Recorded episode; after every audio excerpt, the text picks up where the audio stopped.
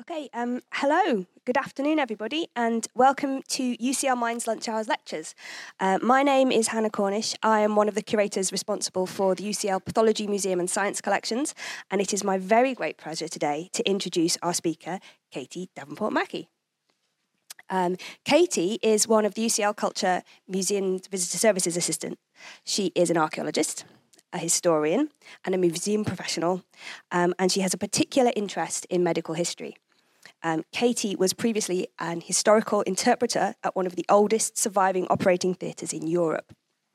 Um, in her lecture today, Any Museum Heart Cardiology Through the Ages at UCL, Katie is going to be taking a light-hearted look at the history of cardiology um, for over 4,000 years, from ancient Egypt right through to modern times. Um, and she'll be bringing that history to life using the objects from all of the UCL museums.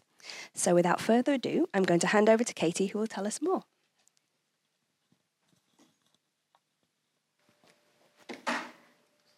Ah, well, thank you for introducing me to everybody. Can everybody hear me all right? Yep, fantastic. uh, well, uh, as Hannah was saying, my name is Katie, da- Katie Davenport Mackie, and I am a Museum Visitor Services assistant at UCL Culture.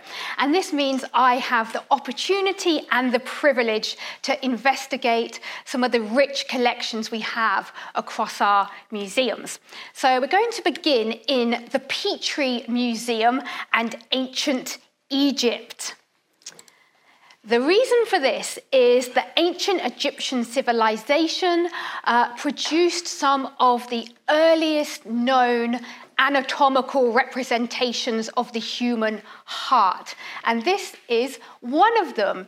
Uh, this is an amulet. It comes from the city of Amarna, which was the capital city of the pharaoh Akhenaten, who was famously the husband of Nefertiti and the father of Tutankhamun.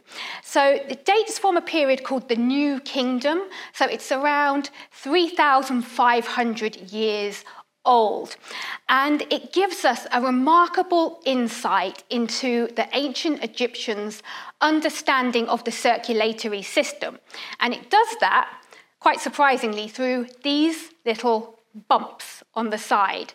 These are part of a network of channels uh, that originated in the heart and were believed to terminate in the anus. Uh, they were collectively known as metu. So the ancient Egyptians did not distinguish between veins, arteries, nerves, tendons, anything tube like in the body was classified as metu. And what was the purpose of these? Well, they transport liquids around the body. Um, they transport blood, they also transport air, and uh, unfortunately for people eating in the audience, urine and feces. Uh, they also transport disease around the body. And uh, the Egyptians had quite a unique understanding of what disease was. They believed that it accumulated in these vessels over a lifetime, and it was responsible for aging, sickness, and death. And uh, this understanding really influenced their practices in both life and death. In life, they believed that pus was the physical manifestation of disease. They also uh, believed that these noxious, uh, these poisonous fluids within the body needed to be removed to restore health, and they did this primarily through purges and enemas. Uh, as I said, uh, their understanding also influenced uh, their practices of death and mummification. And uh, in our next object, we can see that in mummification, the intestines, the stomach, the liver, and the lungs would be removed uh, through a incision in the left side of the abdomen, and they would be placed in canopic jars.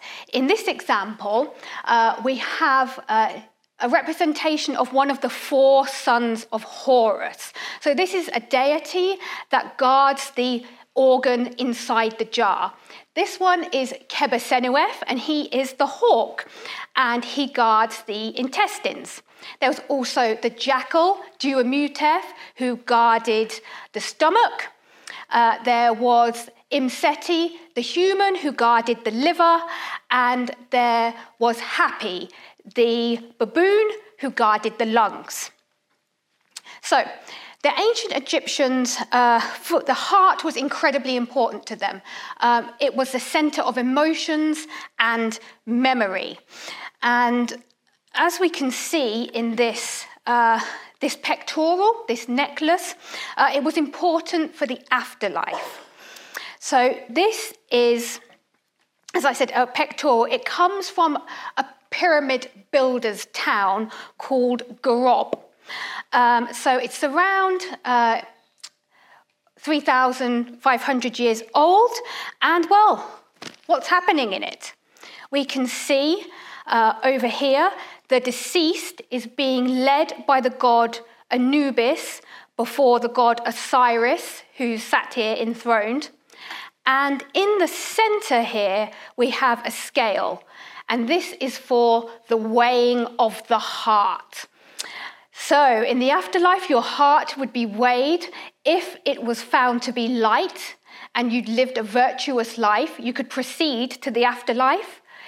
If it was found to be heavy, uh, unfortunately, your heart would be consumed by this waiting monster here, Amut.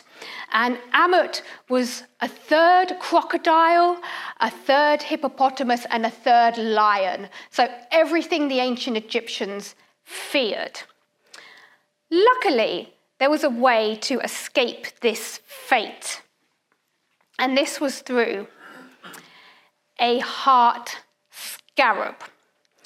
So, this one, uh, once again, it comes from this pyramid builder's town called Gurob. So, it's around 3,500 years old. And as you can see in this picture, there are six lines of horizontal text. Uh, they're read from left to right, and they contain a personal name, Alfnaremnehe, and they also contain a spell, a spell from the Book of the Dead. Uh, spell 30b. And these are instructions to help you pass the weighing of the heart ceremony. And this is the spell. Uh, this is Flinders Petrie's translation uh, from his 1914 book, Amulets. So, what's going on in here? Well, this is entreating the heart not to weigh down the balance and not to testify against the deceased to the keeper of the balance. Uh, the keeper of the balance was a goddess called Maat, and she represented order and justice in the universe, and the heart would be weighed against her feather. So, the practice of mummification uh, declined through time uh, as Egypt came into contact with different cultures, uh, the Greek, the Roman, um, the Islamic, so it gradually faded away. But what remained was this concept of disease, this concept of disease as being these fluids, these internal uh, poisonous, noxious substances that needed to be removed. And this would eventually morph into the medieval doctrine of the four humours. And that is what we'll go on to next. So, the ancient Egyptians had quite a superficial understanding of the anatomy of the heart. Uh, medieval people had a slightly more sophisticated uh, understanding. And we're going to explore that through this painting. Uh, it comes from the UCL Art Museum. It's not medieval. Uh, it was made around 1830 uh, by Charles Bell, who was professor of physiology and surgery at University College London. And uh, this remarkable painting comes from uh, his dissections, and he would use these uh, images in his lectures. So it's kind of like the original PowerPoint. Bell himself, he conducted important research on the working of the nervous system, and he became a surgeon at Middlesex Hospital. Um, the Middlesex Hospital eventually merged with University College Hospital and the Royal Free Hospital to become the UCL Medical School, and we'll talk more about that later. So, medieval understandings of the heart. They understood the heart was surrounded by the pericardium, so this protective coating. This has been removed in this dissection, uh, but they also understood that the heart consisted of four chambers. So, at the top, there were two atria that would fill with blood, and underneath, two ventricles that would expel blood. They also understood the position of some of the great vessels of the heart. So they recognized the aorta uh, being the largest artery in the body. They also recognized uh, the pulmonary vein and the pulmonary artery, uh, which transports blood through the lungs, where it's oxygenated and releases carbon dioxide. And this is what we can see in this picture.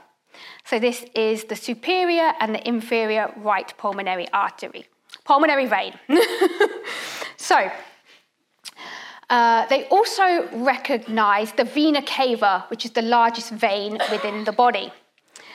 Uh, so, as well as having a more elaborate understanding of anatomy, they had a more elaborate understanding of circulation. And uh, they believed that the liver had the power to produce blood, and it also produced something called natural spirit. And this was distributed uh, through the vena cava and through the veins uh, to all parts of the body. Now, some of that blood would enter the uh, right atria and the right ventricle. And here there were two options of what could happen. So, some of that would uh, nourish the lungs, it would go to the lungs and supply them with blood. Some, however, would move from the right ventricle to the left ventricle through imaginary, invisible pores in the septum separating the ventricles. Once in the left ventricle, it would meet up with a substance called vital spirit. So, this vital spirit came from the pulmonary vein, from the lungs, and from the air. And it was created with a substance called pneuma. Uh, so, pneuma, air, spirit. And uh, this, with blood, would flow out of the aorta through the rest of the body, supply the rest of the body. oh, but it doesn't end there.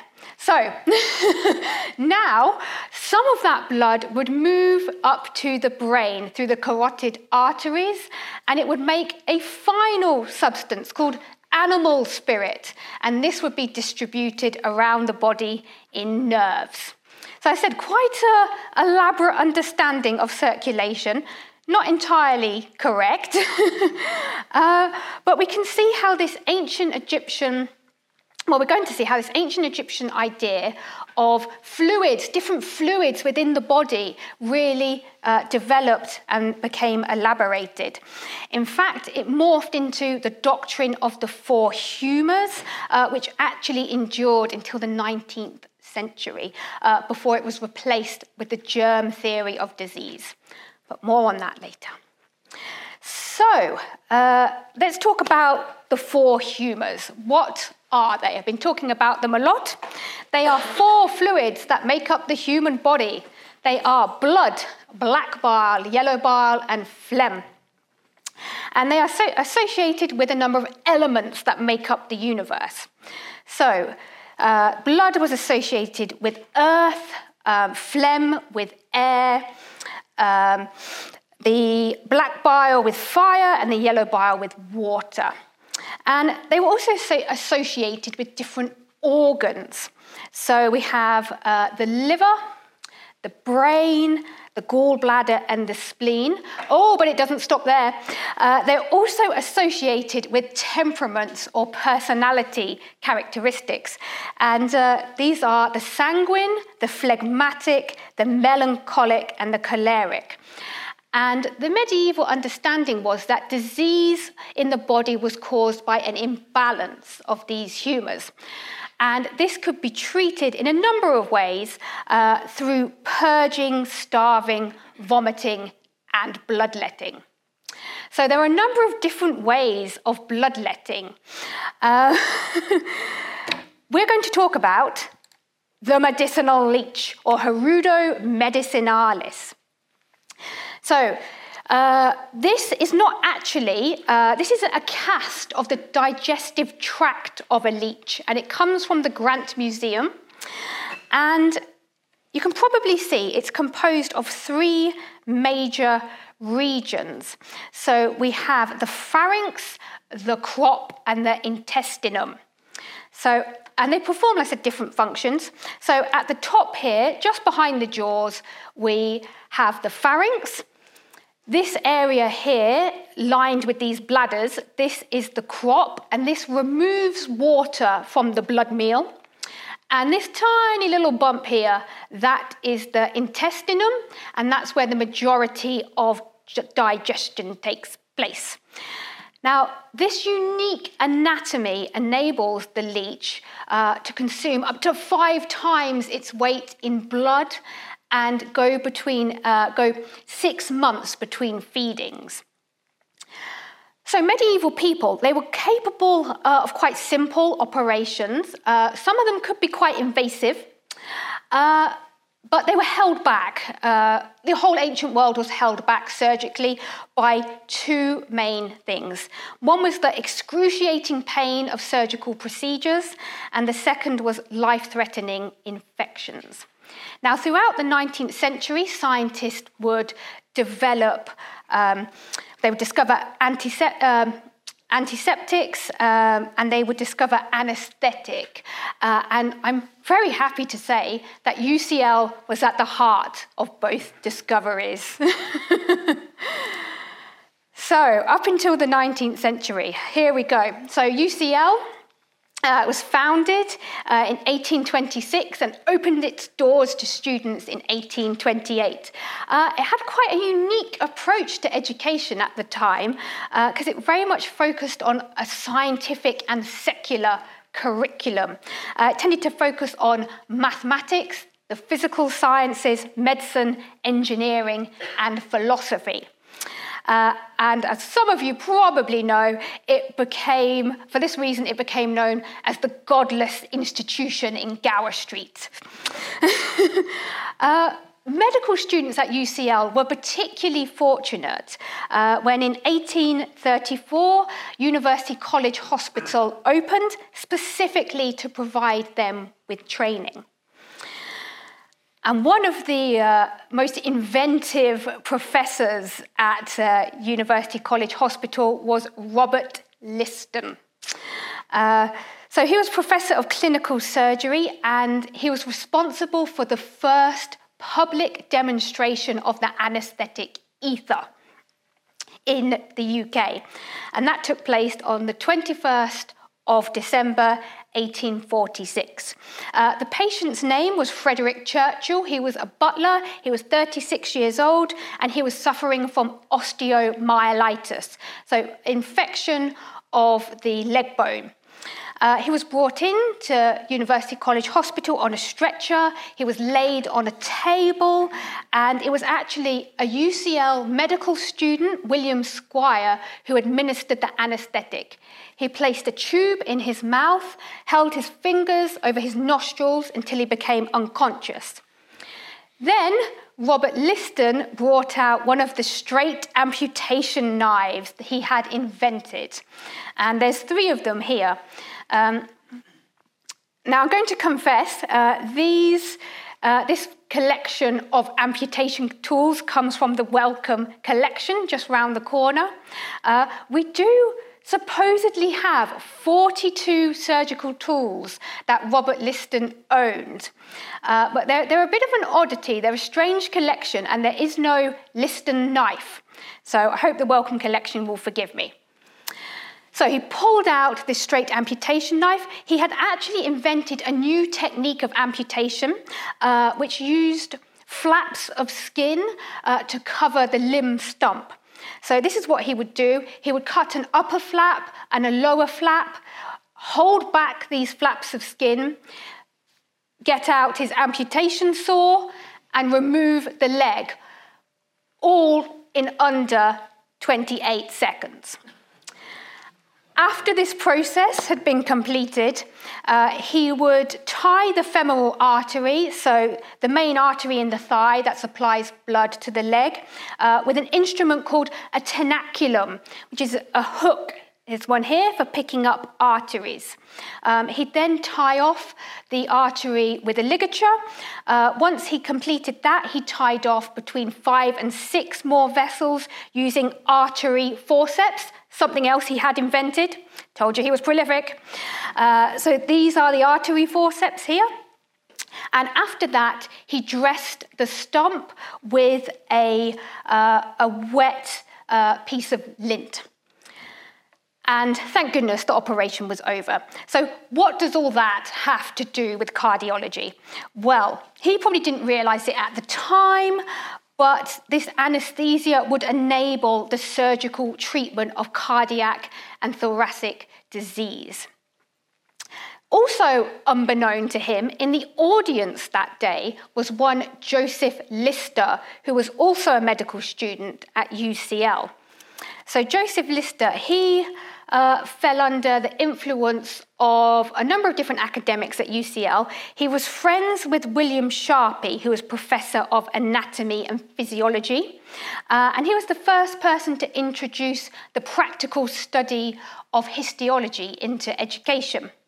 Uh, so, what he did is, I find this rather remarkable, he uh, would take a uh, microscope like this uh, he would, it would have its own independent light source, and he put them on a railway track to enable his students, who were sat down, much like yourselves, to examine slides, microscopic slides of healthy and diseased tissue. And this uh, really inspired Joseph Lister to start thinking about germs, microbes, bacteria. Um, he also was influenced by another UCL professor, John Eric Erichsen. Um, great name. Uh, he was uh, a surgeon at University College Hospital, and he lectured extensively on what was known as hospitalism. So, hospitalism is hospital acquired infections. And there was a trio of them that plagued the hospitals of the 19th century. One is gangrene, which was necrosis or um, decomposition of tissue uh, because of either loss of circulation or bacterial infection. Uh, another one was uh, erysipelas, which is an infection of the upper layer of the skin. It's a bit like cellulitis, uh, which is an infection of the lower level of the skin, and it's characterized by a bright red rash. And the third one, but you can't wait for this, the third one was pyemia, which is a form of blood poisoning or septicemia. And it's characterized uh, by the invasion of bacteria into the bloodstream, uh, which produces these uh, quite horrible abscesses in different organs.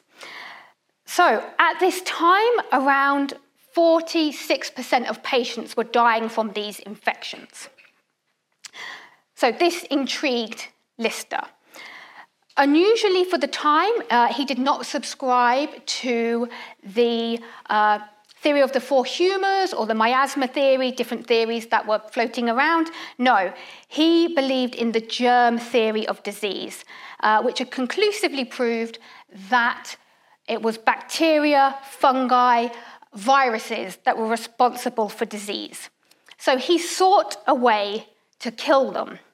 And he heard from a colleague about uh, some carbolic acid which was being used to treat sewage uh, in Carlisle, and he obtained a sample. And he used it on the 12th of August, 1865, on a young boy, an 11 year old boy called James Greenlees.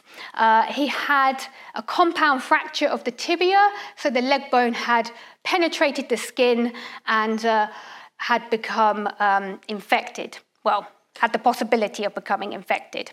So, what he did, he applied undiluted carbolic acid to the wound. Uh, he covered it in tin foil to stop it evaporating, and then he splintered the leg. Unusually for the time, uh, the blood and carbolic acid formed a protective crust and there was no infection. Four days later, when the dressing was removed and reapplied, what he did notice was that the skin had been burnt by the carbolic acid. So, four days later, he applied a dressing with diluted carbolic acid and olive oil. And six weeks later, James Greenlees walked out of hospital. So, Lister then experimented with all sorts of antiseptic precautions, um, including hand washing, sterilizing instruments, even spraying carbolic acid in the operating theatre. Uh, this is a carbolic acid spray, uh, and you can see that at the top here, water would have boiled it would turn to steam and it would force carbolic acid from this chamber upwards. That would meet the steam, and then you'd be able to spray it through some tubing, which is now missing, into the air.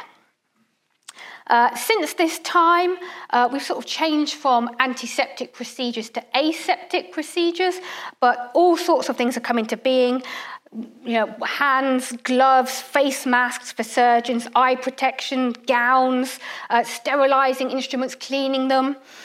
Um, and from this, this really made uh, cardiac and thoracic surgery not only possible, but survivable. And this really opened an explosion of possibilities, starting with surgery on the pericardium. So the wall of the heart has three layers. Um, have the epicardium, uh, which is sort of the uh, top layer of the myocardium, and the endocardium. And covering all this in a thin layer is the pericardium. So here we have an example of pericarditis. This is inflammation of the heart. And you can see this sort of fibrous tissue um, that it actually tends to contract over time and it compresses the heart and stops it filling normally. So, the solution to this at the time would be a pericardiotomy. So, you would remove, remove, uh, surgically remove some or all of the pericardium. This became closed heart surgery over time. Uh, so, this was surgery on the beating heart, and one of the main operations was uh, to correct heart valve disease. So, this is when the valves don't work properly. So, the four valves within the heart. Um, there's the, on one side, that we have, well, on the left side, we have the um, aortic valve and the mitral valve, and on the right, you have the pulmonary valve and the trans- transcuspid valve. So here we go.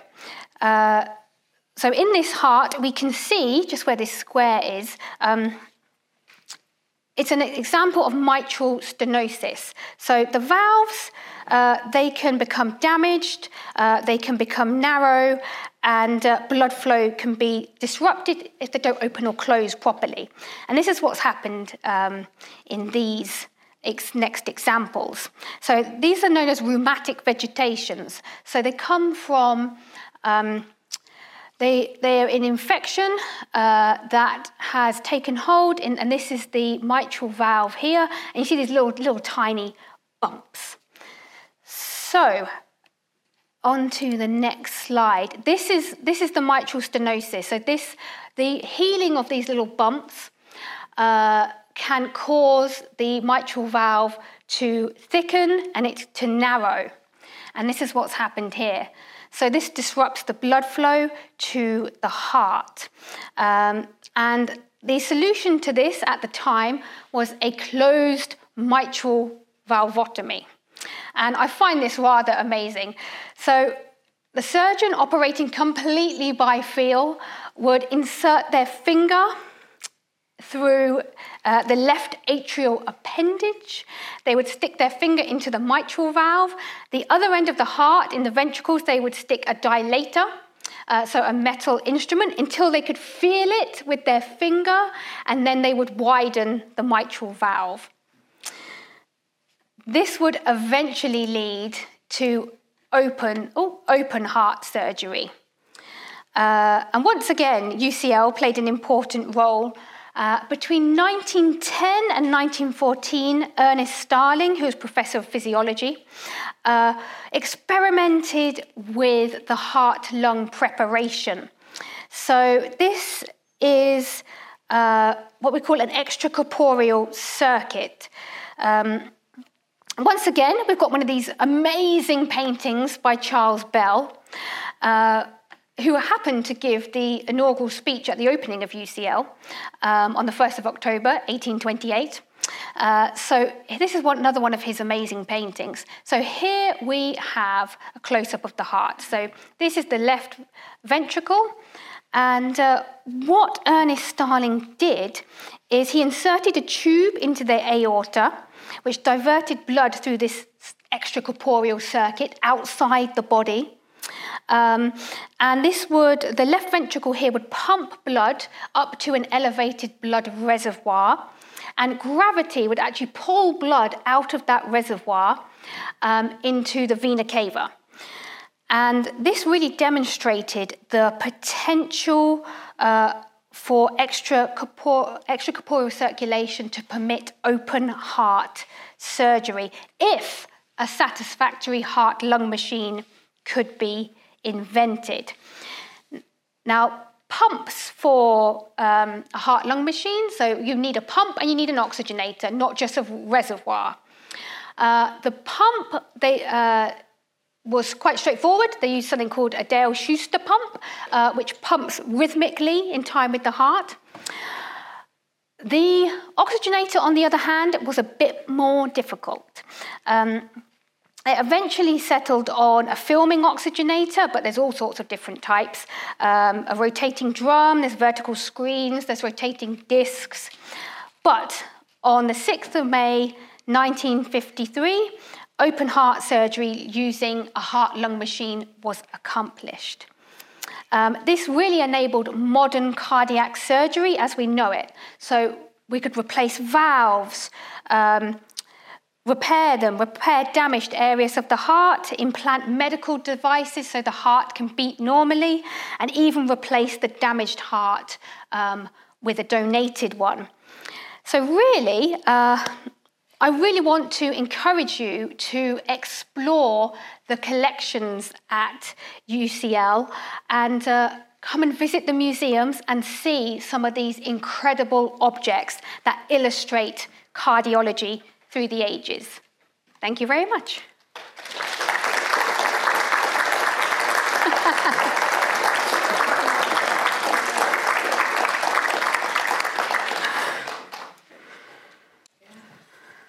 Wow, thank you so much, Katie. How fascinating.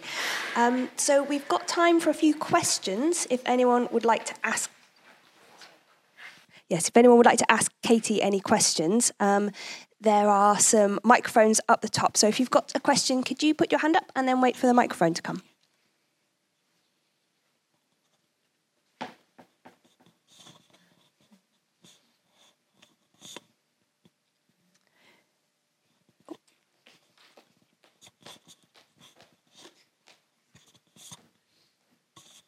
Hello, Katie. Thank you. That was great. Um, could you tell me what made you interested in particularly talking about hearts across the collections? Yes. um, a number of different reasons. Um, some, some go back longer than others. Um, my mother, who had sat in the audience, uh, was a nurse and inspired me as a child uh, with various different medical stories. Uh, later on, I just happened to fall into working into medical museums, as uh, Hannah mentioned. And uh, at UCL, I heard about a exhibition that took place in the Pathology Museum around Valentine's Day a few years ago um, on their quite enormous collection of hearts.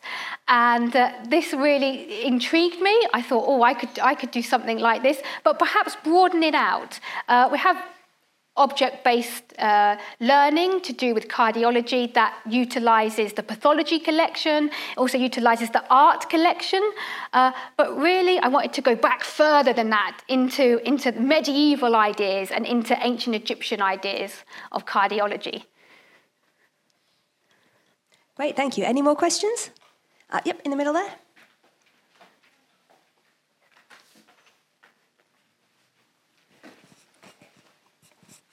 Hi, Katie. Um, I'm just wondering if there are any heart or cardiology related objects in the collections that you really wanted to include or you found particularly interesting but didn't make it in to the lecture in the end? Yes, there are a few. This is why I was uh, really fortunate to produce an accompanying trail uh, for this lecture. There were a few examples in the Grant Museum. We have uh, a freeze dried elephant heart, uh, which I couldn't really fit it in to the medieval understanding of cardiology. I understand that Galen uh, did a dissection of an elephant, uh, but couldn't quite fit it in. Uh, there's also some fantastic sketches in the Art Museum by Joseph Lister. Uh, the closest one I could find uh, that related to sort of a, a, cardiology topic was a sketch he did of the uh, internal thoracic artery, uh, which supplies the pericardium. Uh, but once again, uh, didn't quite quite fit. Uh, but I would have loved to include them. But they are in the trail that accompanies the lecture. and uh, did everyone receive a copy of the trail as they came in? I hope so. so check it look, this looks good. this looks promising. Okay, um, any more questions? Uh, yes, in the blue jumper. Hi. Oh, could you wait for the microphone, please? It's just coming down the stairs behind you. Okay. Um, what was happening around the rest of Europe? Oh, in, in yes, at the time.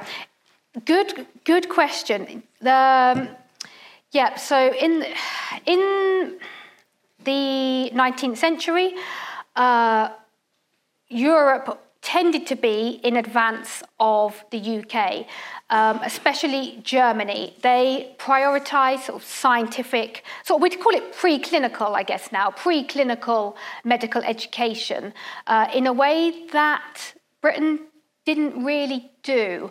Uh, so lots of uh, surgeons in the UK would go on tours of Europe to learn from them, especially uh, in physiology. Uh, but yeah, they, um, like I said, especially Germany, uh, far in advance of us. Also, uh, highlighting Germany a bit here, uh, they adopted Joseph Lister's antiseptic techniques before we did. Uh, we were quite hesitant to adopt them. Uh, they were adopted in Germany, in Europe, in America before they were here. So we were maybe a little bit behind the times. okay,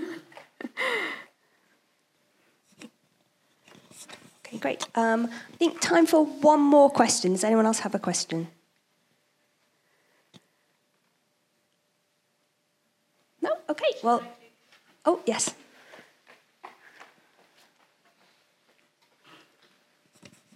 When was the first heart lung machine?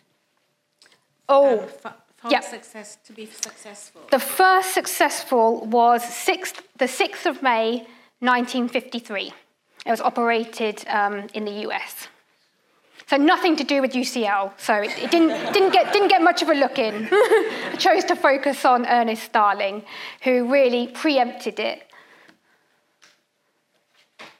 Okay, brilliant. Thank you so much, Katie. It's been fascinating.